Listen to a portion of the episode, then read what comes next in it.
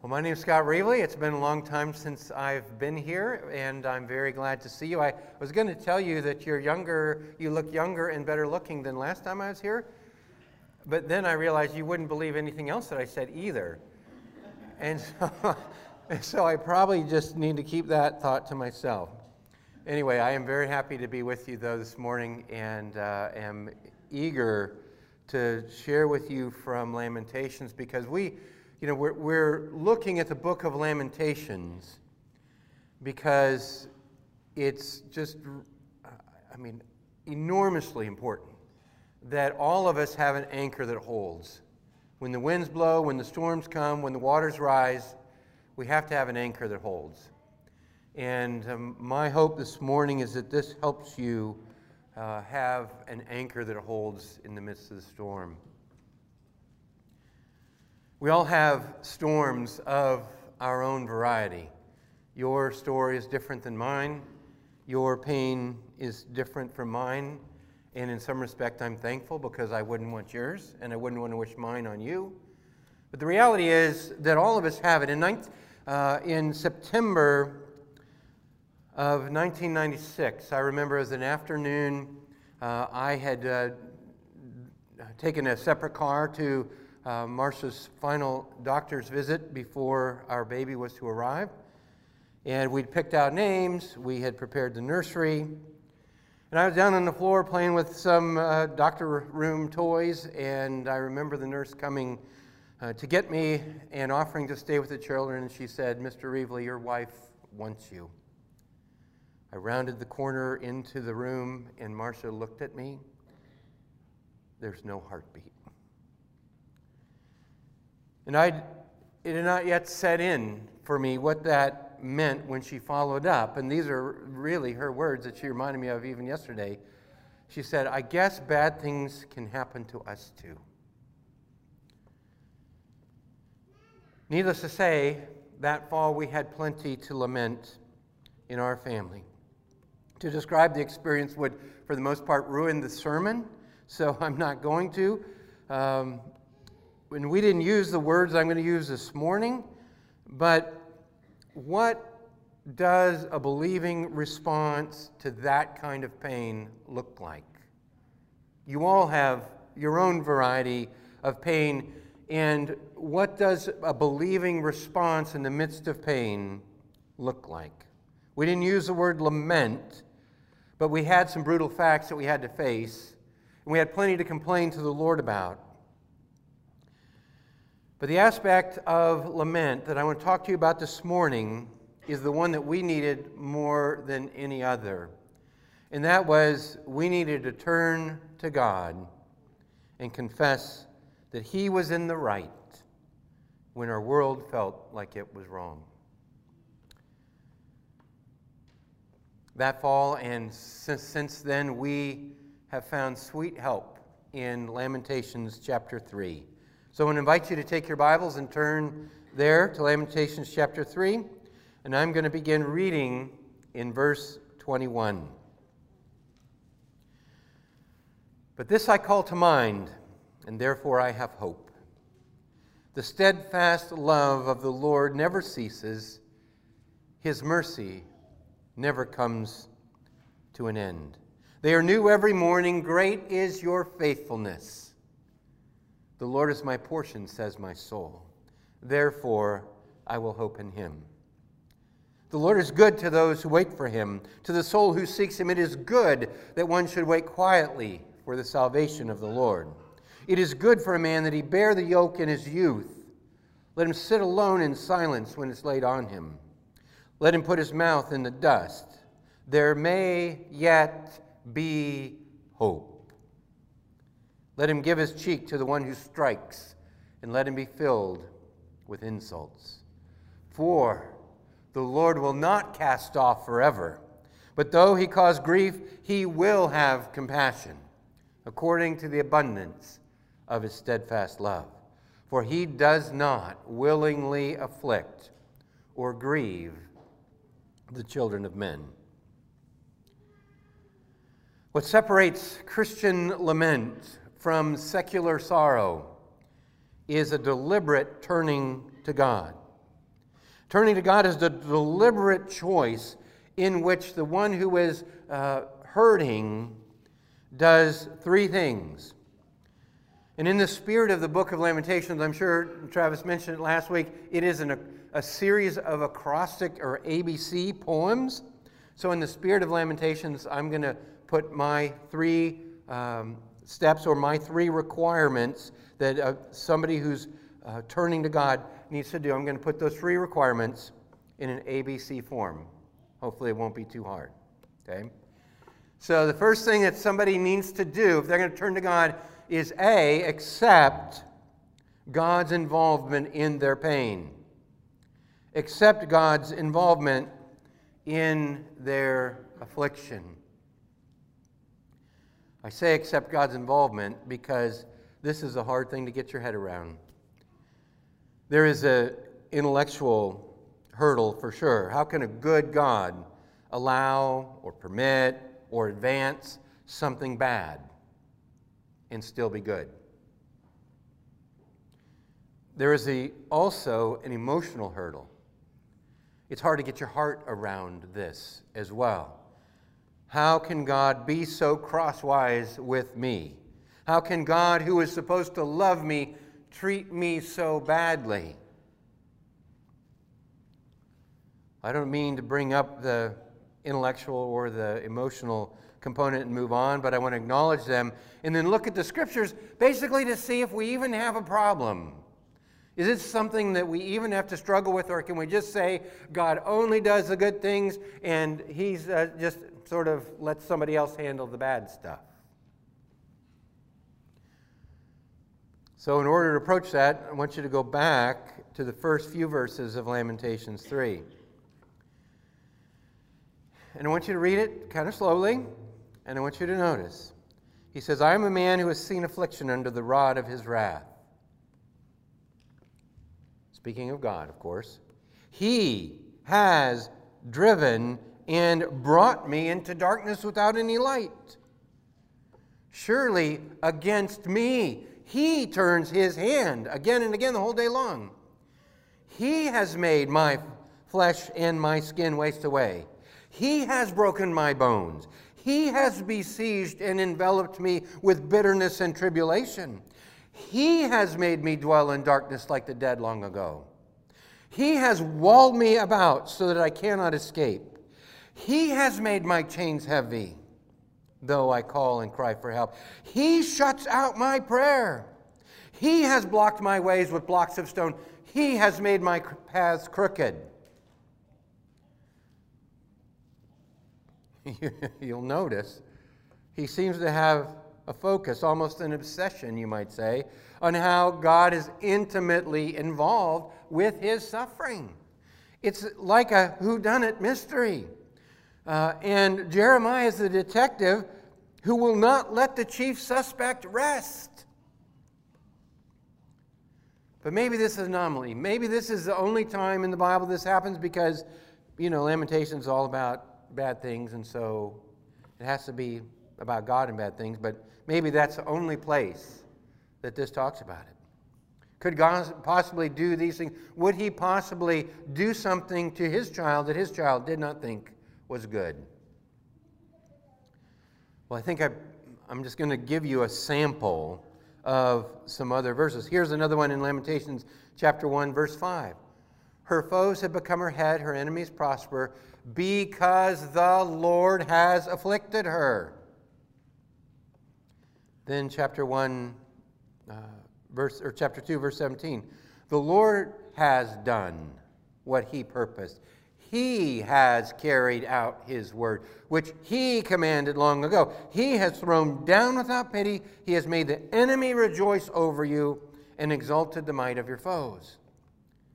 And then again in chapter 3, verse 38 Is it not from the mouth of the Most High that good and bad come? I told you it's hard to get your head around and your heart around. Last summer, we looked at the book of Job, and Job had plenty to lament.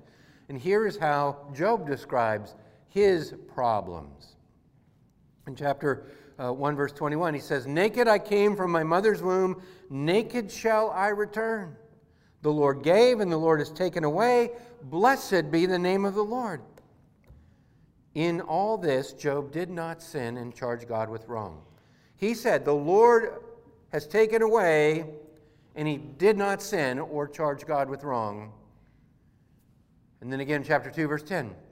Job said to his wife, who told him to curse God and die, You speak as one of the foolish women would speak.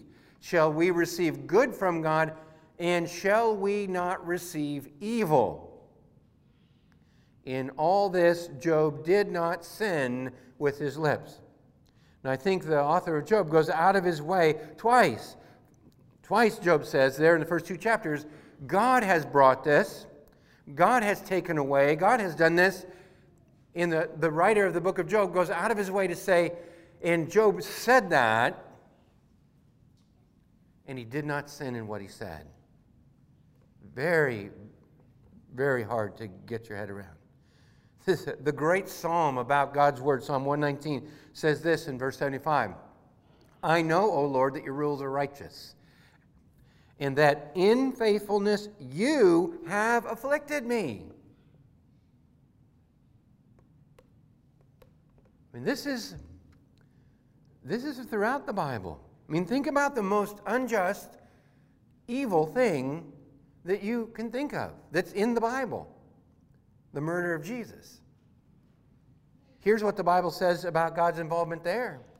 Yet it was the will of God to crush him. Isaiah 53.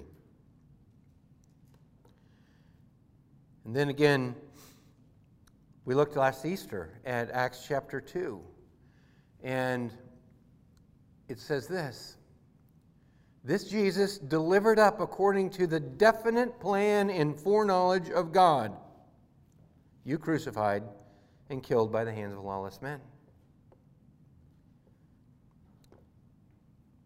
Course, God raised him up, loosening the pains of death, caused it because it was not possible for him to be held by it any longer. But what he's telling us is that God that God is superintending the evil, God is superintending the pain, God is setting limits on Satan, but God is involved. And we have to get to the place where we can accept that. I think this is the hardest part of lament recognizing that God is not Alexa or Siri. He does not exist to make my life easier. Philosophers talk about the end or the purpose of things, their, their telos. The end of God is not to make my life easy or happy. I think intellectually we need to come to grips with this. Uh, we don't have to understand it. Job didn't understand it. That's what the whole book of Job is about. We don't have to get excited about it or emotionally uh, just re, you know, rejoice that God is in the midst of my pain. Jesus didn't seem to be rejoicing in the Garden of Gethsemane when he wept great drops of blood. Intellectually, though, we need to be able to say, God, in His infinite wisdom, is doing something in the world. God, in His infinite wisdom, is doing something in me that I don't comprehend, and I come to accept that. That's really what we need to do. Emotionally, though, it's just still difficult to accept. Jerry Sittser, in his great book, A Grace Disguised, says this. And his, his loss was unique. I mean, he lost his mother, his wife, and his daughter in the same automobile accident. You can imagine. And as he processed it, this is what he said My loss made God seem terrifying and inscrutable. For a long time, I saw his sovereignty as towering cliffs on winter days, icy, cold, and windswept. I stood in my misery at the base of this cliff and I looked up at its forbidding, unscalable wall. I felt overwhelmed, intimidated, and crushed by its hugeness. There's nothing inviting or comforting about it. It loomed over me, completely oblivious to my presence in pain. It defied climbing, yet mocked my puniness. I yelled at God to acknowledge my suffering and to take responsibility for it, but all I heard was the lonely echo of my own voice.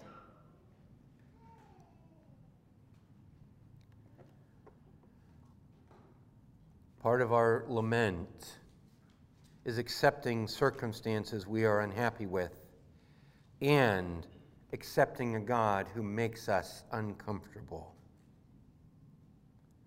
I don't think there's much to lament, is there, if God answers every prayer in the middle of 74 degree sunshine. The lament is that life is hard and I don't always understand why. And God could fix it, but He doesn't. And at least that's a place to start. Because then I'm dealing with God rather than ignoring Him or pretending He's not involved. And I can tell you from experience, it makes a difference if God's involved. But the question is can you accept that or not? And so, accept that God is involved in pain, I think, is the first thing you have to do in order to turn from God. You can't ignore God as though somehow your pain had nothing to do with Him and then hope that it's, you're going to somehow figure it out spiritually another way. That brings me to the second aspect of turning to God, which is to believe to believe, to accept and then to believe. Believe in God's character and covenant promises. And this is where we get to sort of uh, relax a little bit in Lamentations 3. Verses 21 through 23 again, but this I call to mind, and therefore I have hope. You'll notice that in verse 18, if you look back, he had already lost hope. He had said, My hope is gone. But then he calls this to mind and has hope. What is it? The steadfast love of the Lord never ceases. His mercies never come to an end. They are new every morning. Great is your faithfulness. Those are some of the most beautiful words ever penned. We're inclined to think that these would be, as the Proverbs talk about fitting words, like apples of gold and settings of silver. They are, however, if you think about it, apples of gold in a mudslide or apples of gold in a war zone. They're completely out of context. They're out of, or they're out of place in the context that, uh, that Jeremiah has in Lamentations. Because the city had been sacked and everything was in ruins and the steadfast love of the Lord never ceases. Steadfast love translates one of the most precious words in the Old Testament, chesed. And that simply means that God loves you because he has committed himself to love you, has made a covenant to love you. And he's not going to change on that. It never ceases. It may feel like God has stopped loving you, like he is done being faithful, but he never stops. And I think it's easy to say this when we see a beautiful sunrise. Oh, your mercies are new every morning. In fact, you've probably seen captions like that on pictures of sunrises. When you have a glorious vacation at a beach or the weekend on the slopes, when all is right with the world, we're inclined to think his faithful covenant love never fails. When we're in church and we sing, Great is thy faithfulness, it seems almost certain. But the context of this passage tells a different story. I can imagine Jeremiah sitting at his writing desk, looking out at the sunrise, only to have it obscured by the smoke rising from the fires that had burned all night just down the street. His thoughts were interrupted by the wails of a mother whose child died in the night military drums of the Babylonian invaders wake what remains of the city. And he writes, Your mercies are new every morning. They are new every morning. I think this indicates that there is a fresh supply of mercy and kindness for every new day. You have a new day, you have a fresh supply. Yesterday was hard and you feel like you used up everything. When you get up in the morning, there's a new supply. And even the dark days get their own new supply of God's covenant, faithfulness, love, and mercy. This is not a high point of the author's life. This is the very worst imaginable situation. The evilest imaginable empire has just sacked Jerusalem. Foreign gods had just overrun the temple of the living God. And now he proclaims, Your covenant faithfulness never ceases. Everything in his world screams, God is done. But it isn't true. This echoes one of God's central self revelations. On the mountain, uh, he passed by Moses and said, The Lord, the Lord, a God merciful and gracious, slow to anger, abounding in steadfast love and faithfulness, keeping love for thousands, forgiving iniquity and transgression and sin, but who will by no means clear the guilty. Who is this God? This God is merciful, gracious, slow to anger, abounding in covenant love. What does he do?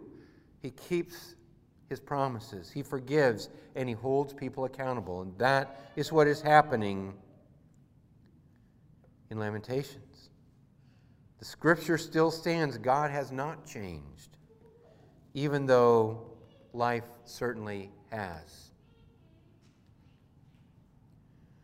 Then in verse 24, the Lord is my portion, says my soul. Therefore I will hope in him. The Lord is good to those who wait for him, to the soul who seeks him. To say the Lord is your portion is to say that what you have remaining when everything else has slipped away is that you have God.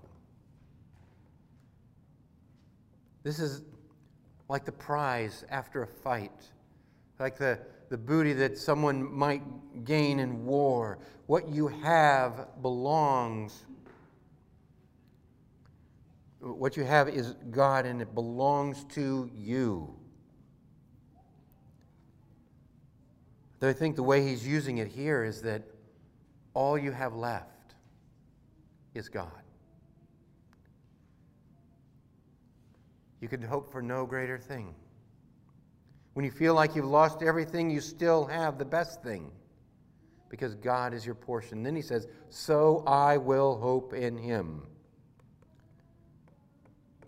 Again, this is the same exact language in the lament psalm of uh, in Psalm 73.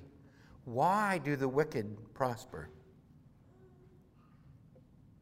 He says, God, I don't get it. And then he says, Whom have I in heaven but you? There is none on earth that I desire beside you. My flesh and my heart fail, but God is the strength of my heart and my portion forever. Lord is good to those who wait for him, to the soul who seeks him. I mean, think how hard it is when life is bad to focus on the goodness of God. The Lord is good to those who wait for him to the soul who seeks him. Turn to the Lord. Believe that his character is the same, his covenant promises are faithful. And trust in the goodness of God because the badness of the circumstances don't change the goodness of God. God is good when you get married. God is good when your marriage struggles. God is good when your friends are all gathered around, and God is good when you're lonely. God is good when He gives you health, and God is good when He grants you sickness. God is good when you live in America. God is good when you live under a communist dictator. And I just have to stop and say in the words of Psalm 34 taste and see that the Lord is good. And I, you will continue to doubt God's goodness if you do not know His Word.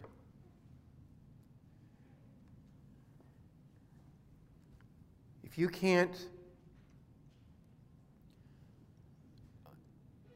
go back to Scripture, you will never trust God's character and covenant faithfulness. You must have the Scriptures. That's why I kind of did this survey in Psalm 73, uh, Psalm 34, uh, because the fundamental mark that a Christian must have is God's revelation of his character and his purposes in the world.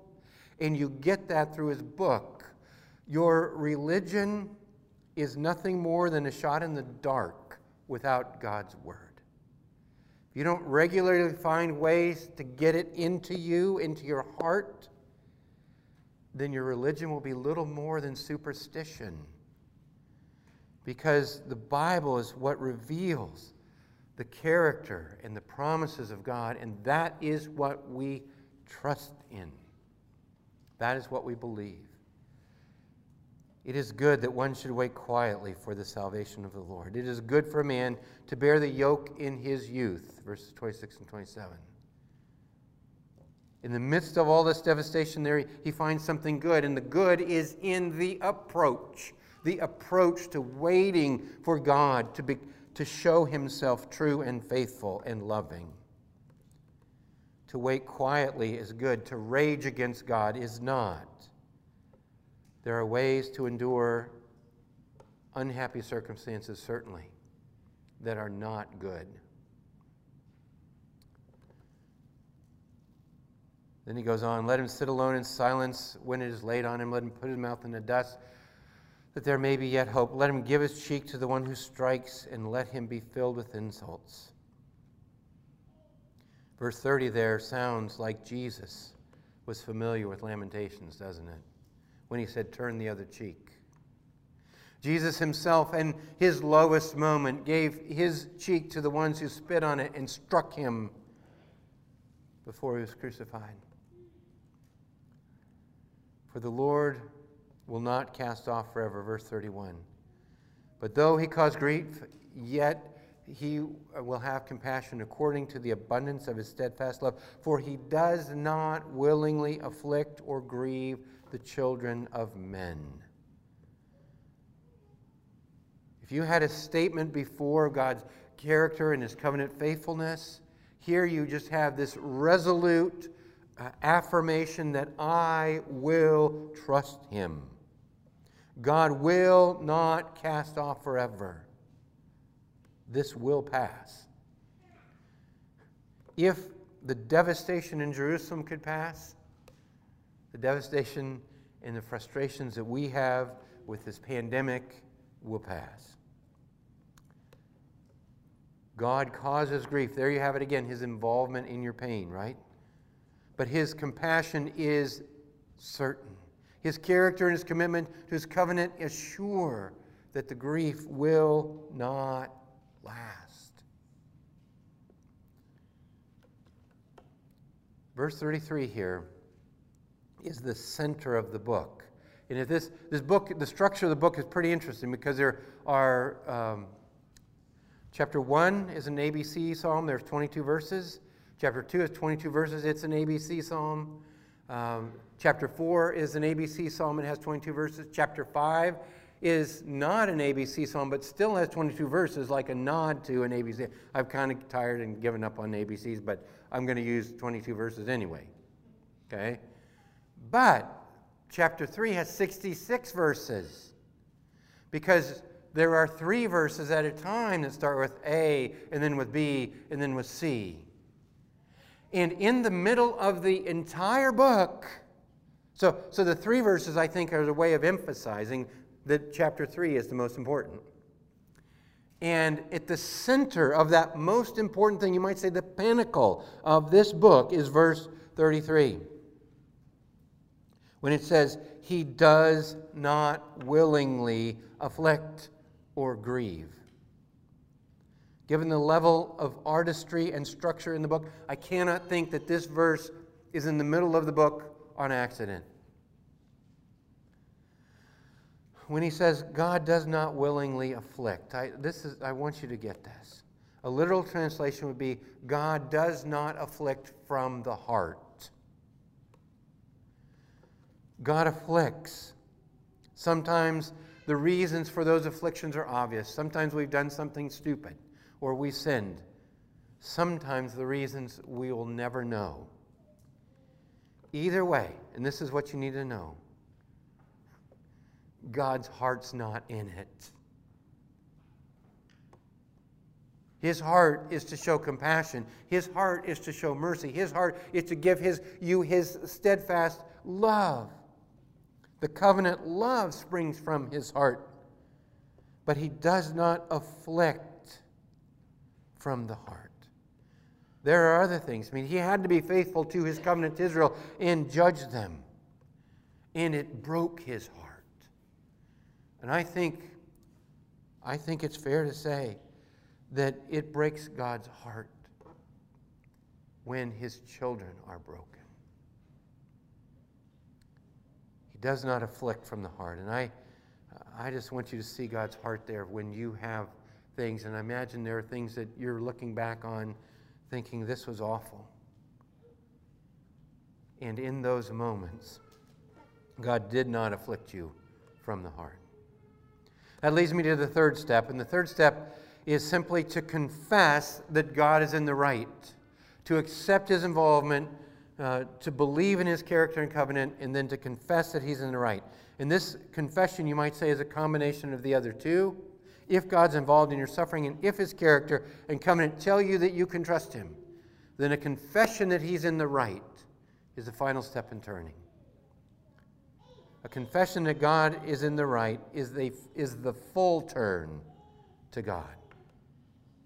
So, verse 39, for instance, why should a living man complain? A man about the punishment of his sins. Let us test and examine our ways and return to the Lord. Let us lift up our hearts and hands to the God to God in heaven. We have transgressed and rebelled, and you have not forgiven. You have wrapped yourself with anger and pursued us, killing without pity. You have wrapped yourself in a cloud so that no prayer can pass through. That is staggering. But his prayer moves beyond complaint to confession. He recognizes his own, he recognizes their own responsibility for their sins. He recognizes complaint is not enough, but rather testing his heart, re- examining it, returning. Returning for him looks like prayer. And note the prayer doesn't look like the ones we're taught to pray, does it? There's no happy ending. We confess, and then he says, You haven't forgiven. You pursue in anger. You've wrapped yourself in a cloud, and our prayers don't pass through.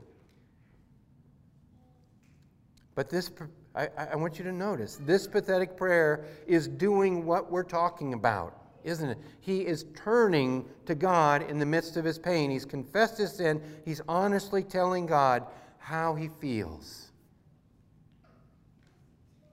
And it moves beyond complaint. Again, you have it in verse 55. I called on your name, O Lord, from the depths of the pit. You heard my plea. And so he turns and he prays.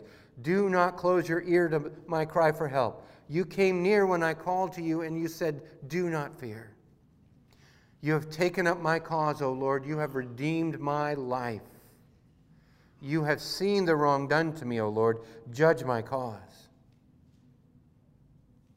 And so here we have the description, you might say, of his relationship with Yahweh. I called, you heard. Don't close your ear. You came near, don't fear. You have taken up my cause like a good attorney. You have redeemed my life. What does that mean? You have reclaimed my life as your own. See, here he is in the midst of all of this. You have claimed my life as your own. Judge my cause. He is all the way turned to the Lord and said, I don't want to deal with all of these things. I want to deal with you. I can't help but note that this is not the conversation one has with an enemy. This is a conversation with a friend, with a benefactor. And part of confessing that God is in the right is confessing our sins, confessing that we're in the wrong. Because one of the things we have to acknowledge is that all of our suffering is on some kind of a spectrum. One side is what Israel is experiencing here God's covenant faithfulness demands judgment on their sins. But the opposite side is the suffering of Jesus, where Jesus didn't deserve any of his suffering. And in between is a spectrum where we directly or indirectly um, may be suffering on account of our sin. So, confession of sin is important to clear your conscience and to appeal to God to relieve and to relent. And so, if your life is such that it's full of brutal facts, and most of us have plenty, what are you going to do? I would say accept that God is involved in your suffering. He is not absent, He is not distant, though it may feel that way believe in his character and covenant promises, and confess that he is in the right. Confess your sin and ask him to hear you. And if you have a hard time with this accepting and believing and confessing, it may help for me to remind you that Jesus is God's uh, signal of his uh, um, ultimate covenant faithfulness. I hope that you can accept that God was involved in the suffering of Jesus for your sins. God was doing something there. I hope you can believe his character and his covenant love expressed in Jesus. Jesus God's covenant love never fails so he sent Jesus. Jesus himself said, This is the new covenant in my blood. God's covenant love must judge sin. And it placed your judgment on Christ. God's covenant love holds out to you a new covenant promise of forgiveness of your sins if you confess them. And so to accept and to believe and to confess. In other words, to turn to God in the midst of suffering is the call of Lamentations chapter 3. And may God grant us grace to deal with this as Christians rather than to suffer as secular people. Let's pray. Oh, Father, this, this is a hard topic because all of us have had things that have knocked us off our feet. Some of us just have small irritations that never go away. And I'm going to admit they make me want to shake my fist at you. But Father, I pray for the humility to accept them from your hand, to believe you and to turn and confess that you are right. So, God, would you help us in our turn to you that we might completely, completely benefit from all that you are doing in our world and in our lives through our struggles. In Christ's name I pray. Amen.